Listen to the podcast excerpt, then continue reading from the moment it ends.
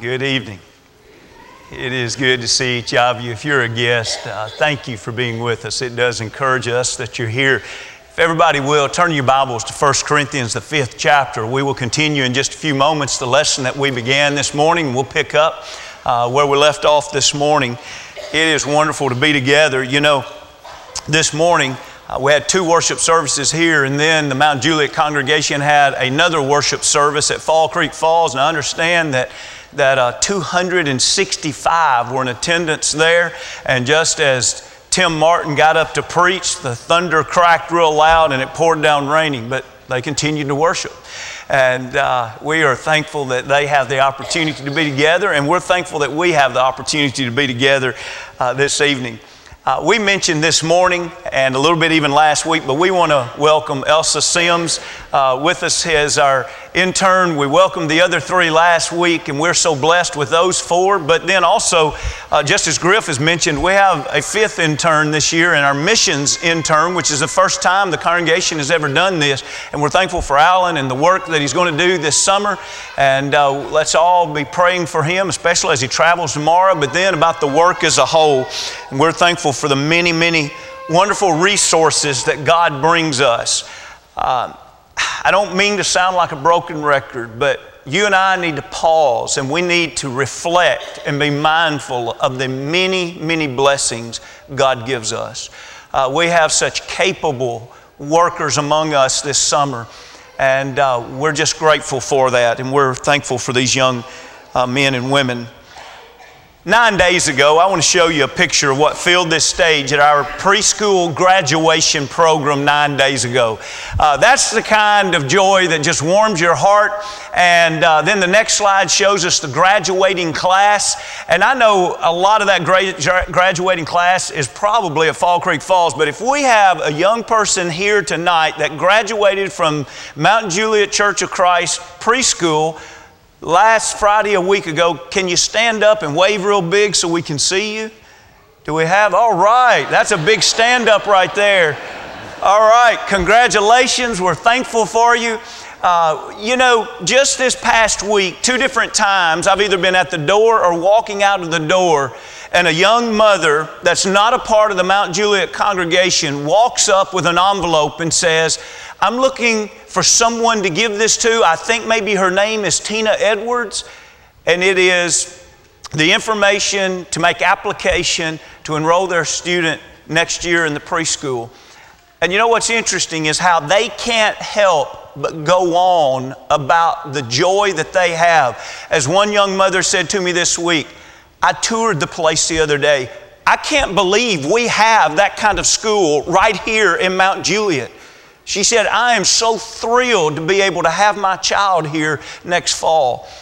Listen, again, how blessed we are to have so many women that give their life in working in that school and uh, we appreciate all that you do. Just another quick slides. Of about 10 days ago, we enjoyed a teacher's appreciation dinner together, and we appreciate the beautiful setting. And then in the next slide, you see there Tony, and wow, those ribs. They were worth the drive out, and uh, but the fellowship was wonderful, and we just truly are thankful for each of our teachers and the good work that you do.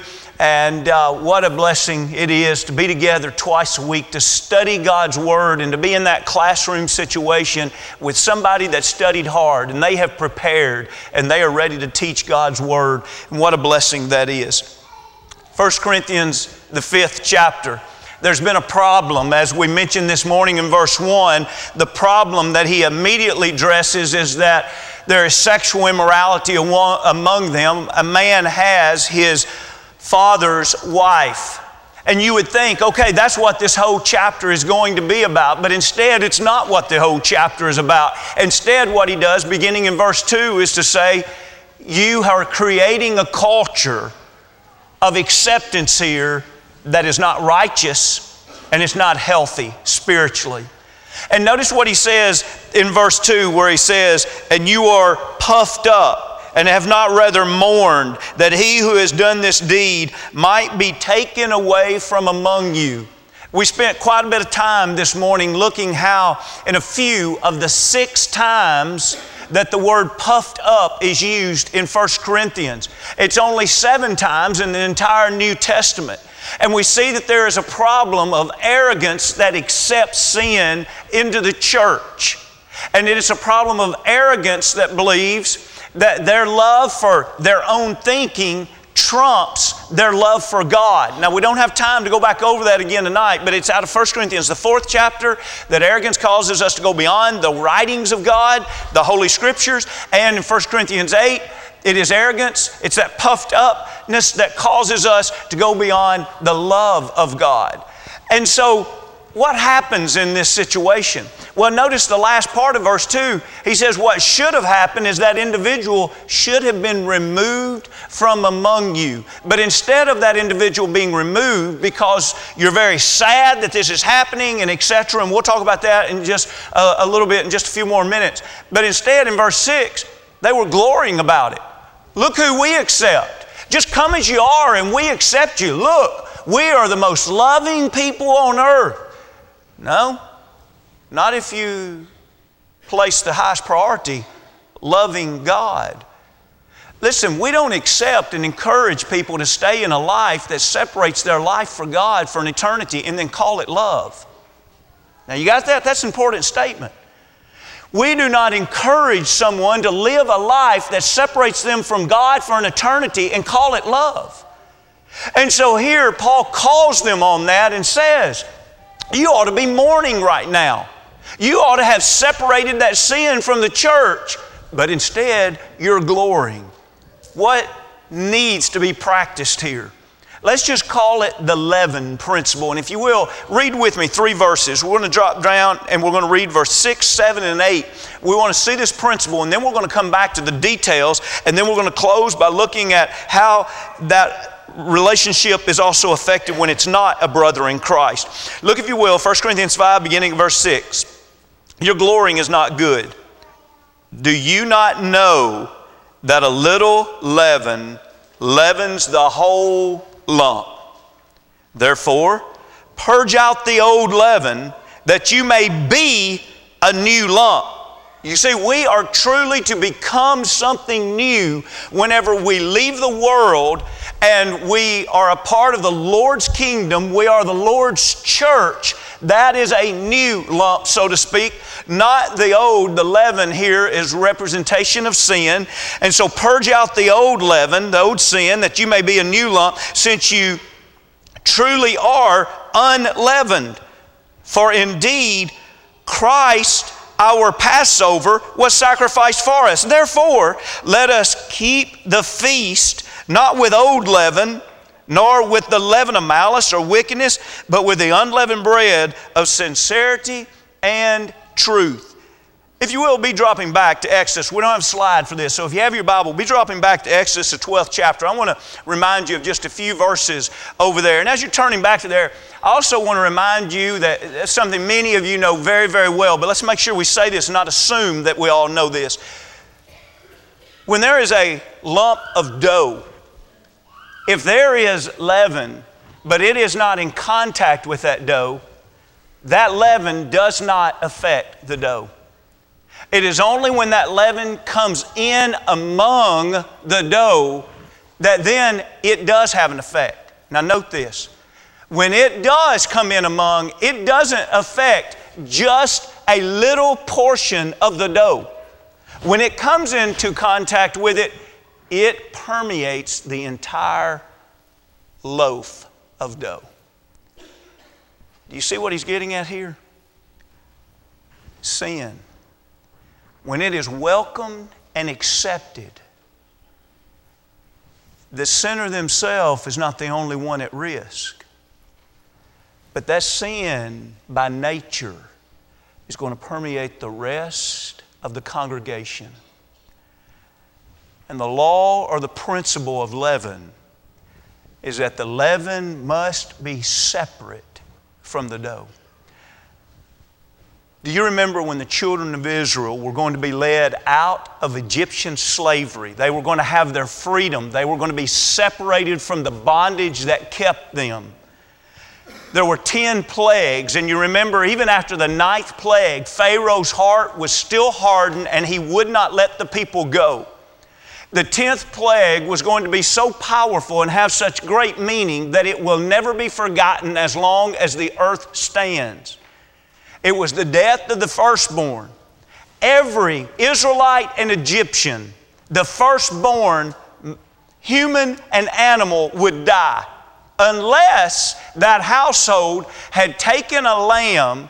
That if you want to glance at it, it's there in the 12th chapter. You see verse 5 it had to be a lamb without spot and blemish a male of the first year. In other words, it was an excellent, it was the best of lambs, and it was without blemish, and it had to, it had to die. And we see in the very next verse that the blood had to be shed. And as we read down, we see that the blood had to be put on three sides the doorpost and lintel at the top. And then we see that there had to be a preparation of the lamb to eat the lamb. And then in verse 11, while they were eating the lamb, they'd have their belt on their waist, their sandals on their feet, their staff in their hand, and they would eat it in haste. Why? It's the Lord's Passover. In other words, they were making themselves ready. God was going to take them on a mission. They were going to leave slavery and they were going to a land of rest, freedom, a land of rest. Now, Something else that became a part of this was also that leaven had to be removed from the house. That's interesting, isn't it? Go through all the cupboards. Is there leaven anywhere else in this house? Seven days was the feast of the unleavened bread. For seven days, no leaven would be eaten, no leaven would be kept in the house. If you want to read briefly about it, look at verse 15. Seven days you shall eat unleavened bread. On the first day, you shall remove leaven from your house. Now, notice how stern this is. For whoever eats leavened bread from the first day into the seventh day, that person shall be cut off from Israel. Stated again in 19, from seven days no leaven shall be found in your house, since whoever eats that leaven, that same person shall be cut off from the congregation of Israel, whether he is a stranger or a native of the land. Listen, when Paul states this in 1 Corinthians 5, he is stating a very clear and strong principle. They are welcoming this sinner in among them, a man that is refusing to repent. Perhaps you're a guest here tonight and perhaps you're saying, What? Do these people think they're perfect? No, it's one thing to know that we're sinners and to repent of sin and to turn to live a life that is dedicated to holiness. And when we do see ourselves sinning again, we repent of it and we continue to keep that mark of holiness. This man wasn't doing that. This man was living in this sexually immoral relationship and had no intentions at the time this is being written of repenting of it and turning away from it. It's an entire different thing to choose to live a life in sin and to be one that has repented of sin and is choosing to live a life of holiness. And so, what do we read here in these verses 5, 6, and 7? That individual represents the leaven. The sin that has become a part of his life should have been removed. Why?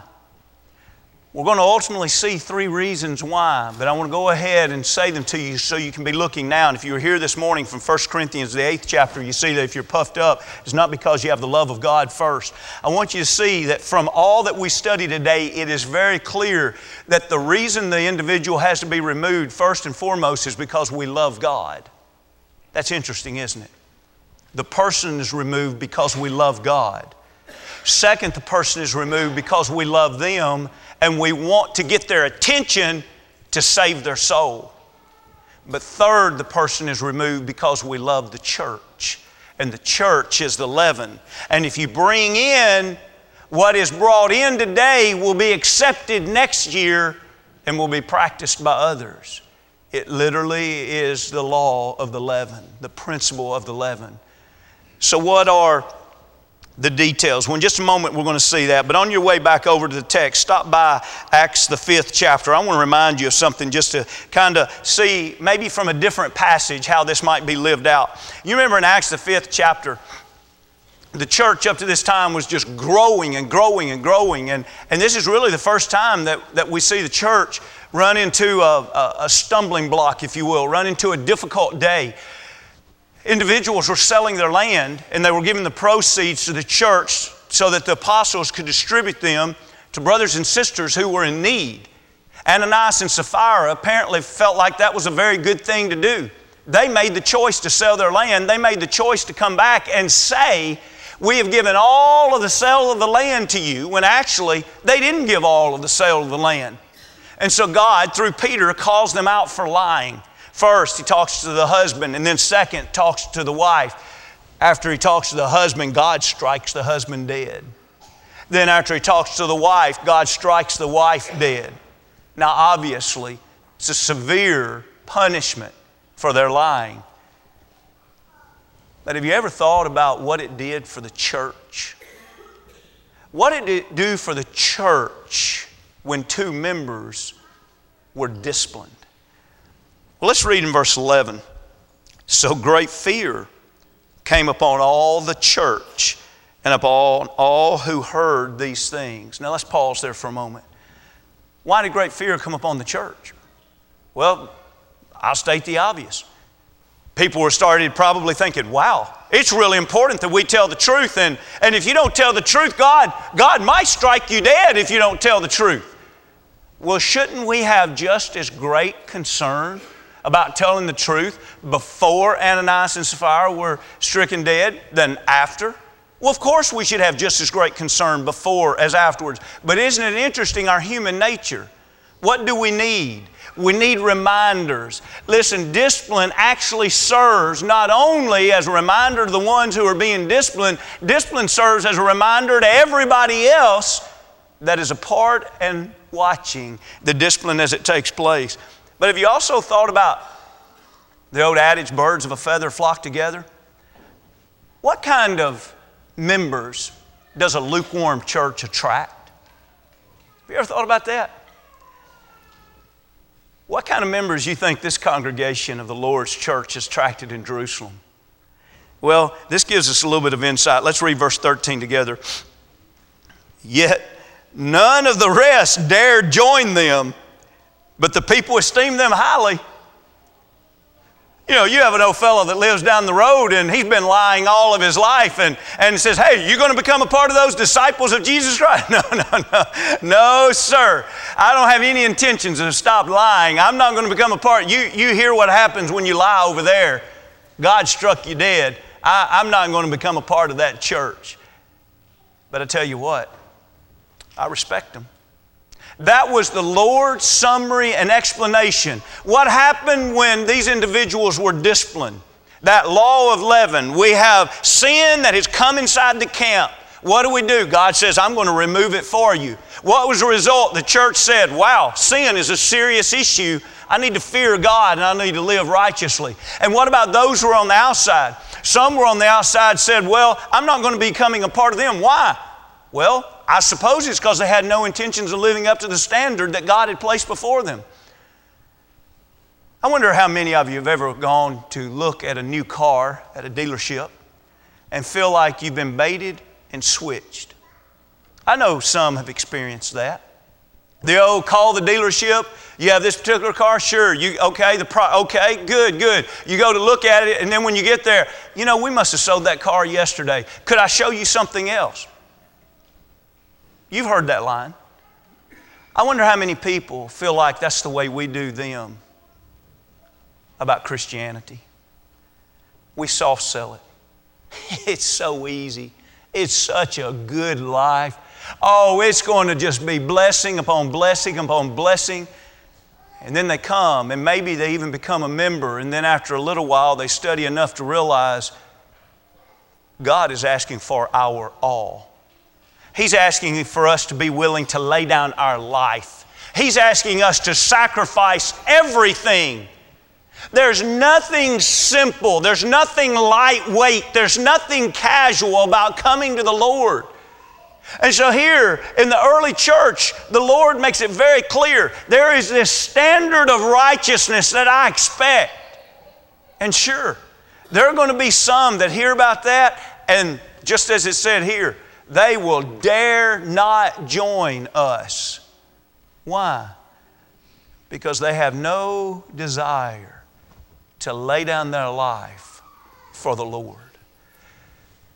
So let's go back now to 1 Corinthians 5 and let's see what these details are.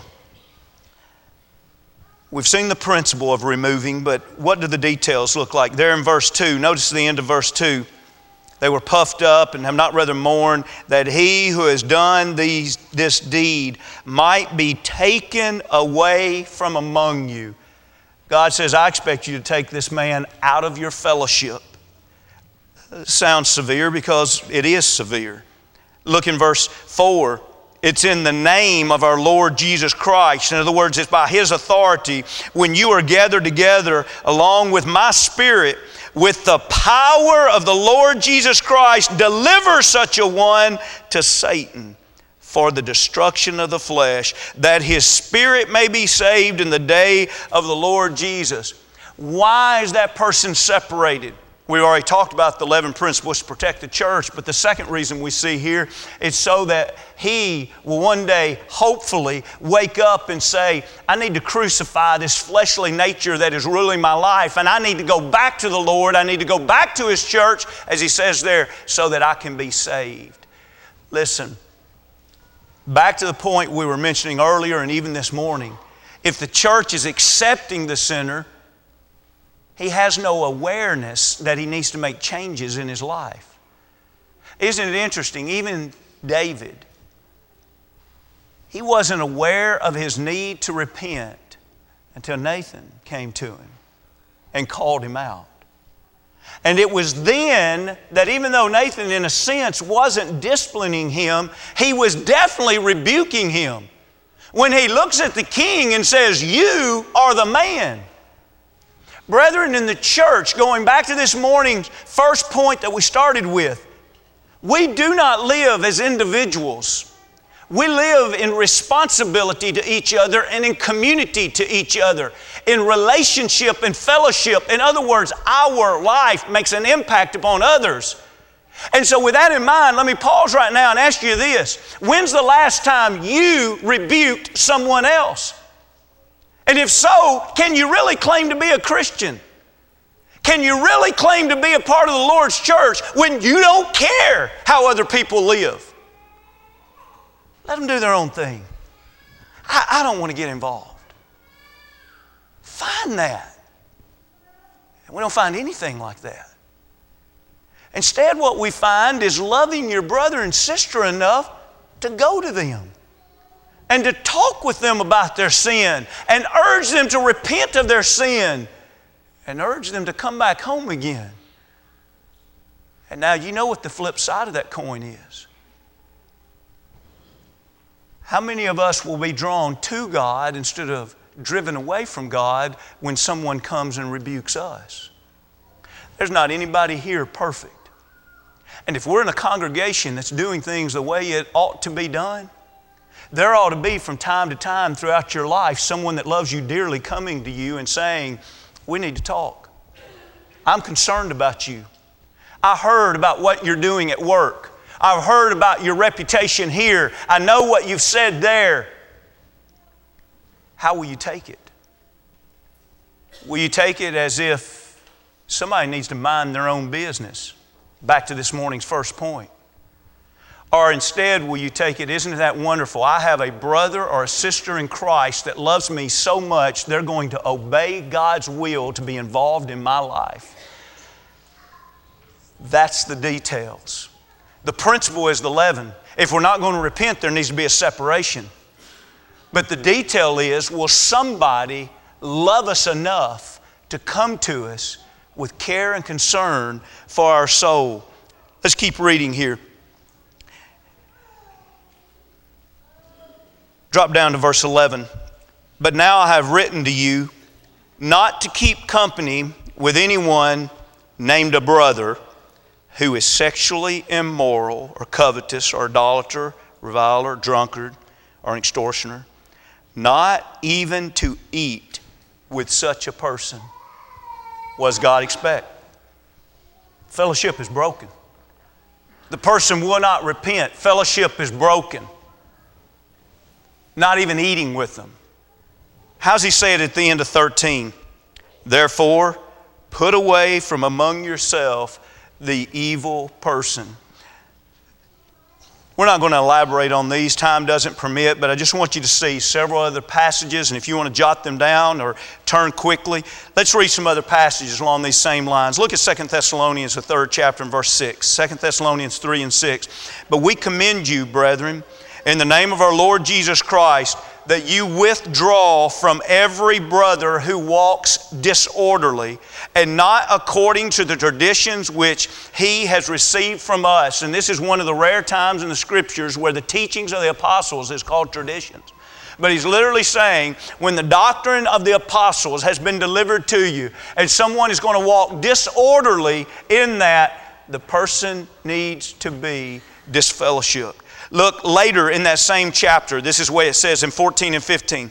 If anyone does not obey our word in this epistle, note that person and do not keep company with him that he may be ashamed. You see, that's part of that pulling them back. In other words, when someone is very confident in their sin, they're not going to repent of sin. And so there has to be that shame, like Nathan looking at David, you are the man. Or like the church, hopefully, after Paul writes this letter to them, instead of embracing this man, have you ever thought about why they would embrace him? I don't know the answer to that, and you don't either. But I can tell you this I spent some time this week thinking about it. What kind of personality does a man have when he can commit a sin that even the heathens would be ashamed of, but a congregation would embrace him? What kind of man was that? I would guess he was a man that at one time, maybe he was a great Bible teacher. Maybe he was a man that at one time in the life of that congregation was such a friendly man. You know how you run across those people that just everybody loves? Maybe he was that kind of guy and it was hard for anybody to say, hey, uh, you know, you're wrong. Maybe he was very wealthy. Maybe with his wealth there, there was great influence. It doesn't matter, so the Bible doesn't tell us. But the point is, it was hard for these people to stand against this man when actually, if they really loved him, they would want him to be ashamed of his sin, not embracing his sin. The last part of verse 15, yet do not count him as an enemy. See, it, it's, it's never anything other than love. Don't count him as an enemy, but admonish him as a brother. 2 Timothy 2 16 and 17. Shun profane and idle babblings, for they will increase to more ungodliness. See that principle leaven? You allow these things to come in through teachings that are not right. What's going to happen? They're going to increase more and more. And notice, and their message will spread like cancer. Hymenaeus and Philetus are of this sort. A doctor goes in to do surgery. What do you want him to say when he comes out? All of the cancer has been removed. That's good news. I'm sorry, I can only remove a portion of it, and a lot more is there spreading. It's bad news. That's the physical body. Let's get a lot more serious than that. When God looks down at his spiritual body here at Mount Juliet, does he look down and say, You have some cancer that needs to be removed? Or would he say, Thanks to your devotion to me, it's all been removed. That's a sobering thought. We have a great responsibility to keep the Lord's body pure. Let's read another one. Titus, the third chapter, and verse 10 and 11. Reject a divisive man after the first and second admonition, knowing that such a person is warped and sinning, being self condemned. Look at Romans 6 and 17. Now I urge you, brethren, note those who cause divisions and offenses contrary to the doctrine which you learned, and avoid them. And Matthew, the 18th chapter, is the passage that gives us the most teaching on this in detail and places it in a step one, step two, and step three order. But I'm going to skip right down to the step that pertains to the entire church. And he says in Matthew 18 and 17, and if he refuses to hear them, tell it to the church. But if he refuses even to hear the church, let him be to you like a heathen and tax collector. Why? Why would we do that? Because we love God, we love the sinner, and we love the church. To embrace or to ignore sin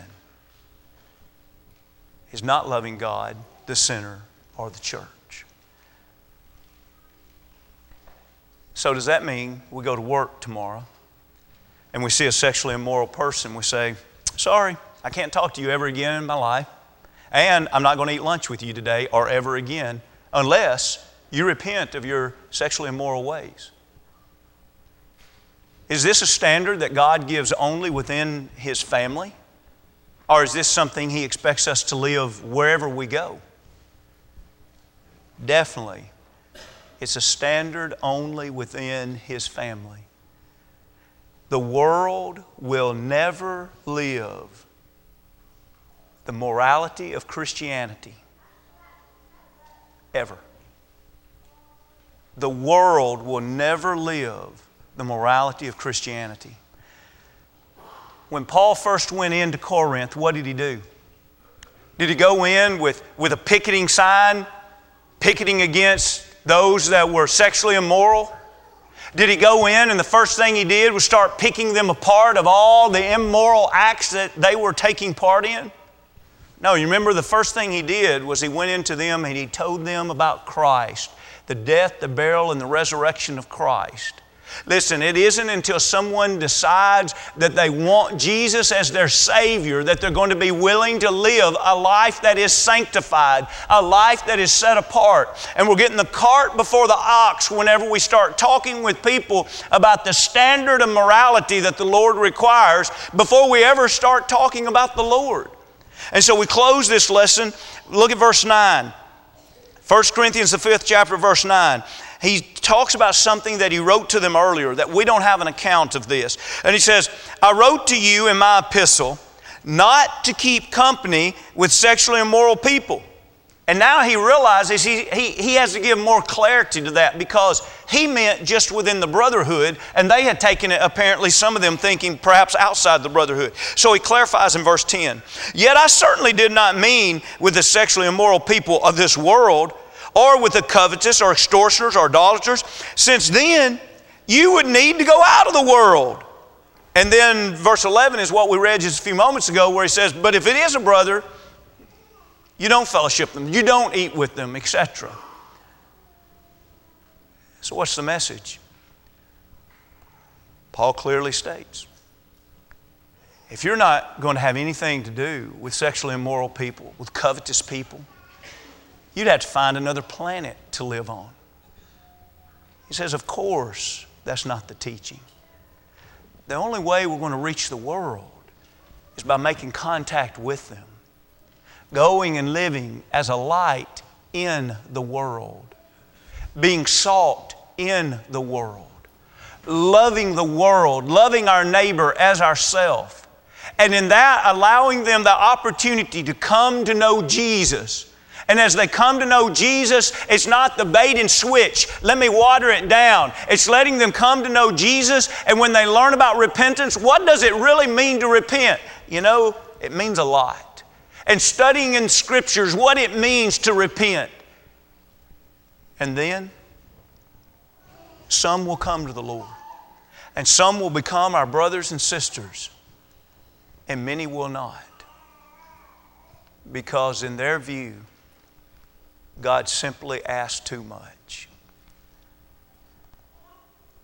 What I learned today. Number one, leaven, which is sin, must be removed from the lump, which is the church, or the church is going to suffer.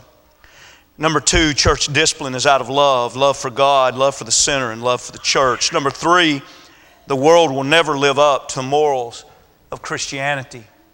But anyone in the world can decide to become a Christian, and they can live up to that. Tonight,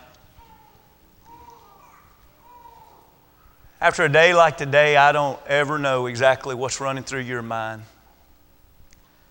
I hope that's what's running through our mind. Is I love the church and that I have a great responsibility to the church. I hope no one leaves here with a mindset of, it's my life and I'll do what I want.